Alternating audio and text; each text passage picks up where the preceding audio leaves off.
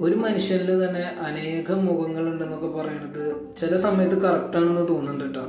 നമ്മൾ പോലും ചില സിറ്റുവേഷൻസ് വരുമ്പോഴാണ് മനസ്സിലാക്കണേ എനിക്ക് ഇങ്ങനെയൊക്കെ ഒരു മുഖം ഉണ്ടായിരുന്നു എന്നൊക്കെ അല്ലേ? അതുപോലൊക്കെ തന്നെയാണ് എല്ലാവരും മനസ്സിലാക്കണത് ഓരോ സിറ്റുവേഷൻസ് വരുമ്പോൾ ഓരോരുടെ മുഖങ്ങളെ പറ്റിയിട്ട്. എന്താന്ന് വെച്ചാൽ നമുക്ക് ഇഷ്ടമുള്ള ഒരു മുഖം മാത്രമേ നമ്മൾ പുറത്ത് കാണിക്കുന്നുള്ളൂ. അതുപോലെ തന്നെ നാട്ടുകാർക്ക് അല്ലെങ്കിൽ ജനങ്ങൾക്ക് അല്ലെങ്കിൽ മനുഷ്യർക്ക് ഇഷ്ടമുള്ള ഒരു മുഖം മാത്രമേ നമ്മളെയും കാണിക്കുന്നുള്ളൂ.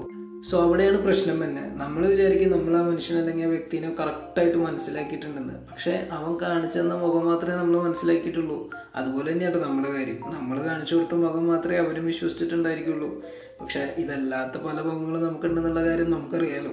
ഈ ഒരു തെറ്റായ മനസ്സിലാക്കലിലാണ് ഒരുപാട് പേർക്ക് വിഷമങ്ങളൊക്കെ വന്നിട്ടുള്ളത്. ചിലവരങ്ങോട്ട് കണ്ണടച്ച് വിശ്വസിക്കും. ചിലർ അതാണ് ശരിയെന്ന് വിശ്വസിക്കും. അപ്പോൾ മനസ്സിലാക്കുക നമ്മൾ തിരിച്ചറിയാത്തതും നമ്മൾ മനസ്സിലാക്കാത്തതായിട്ടുള്ള പല മുഖങ്ങളും എല്ലാവരിലുണ്ട്. നമ്മളുൾപ്പെടെ എല്ലാവരിലുണ്ട്.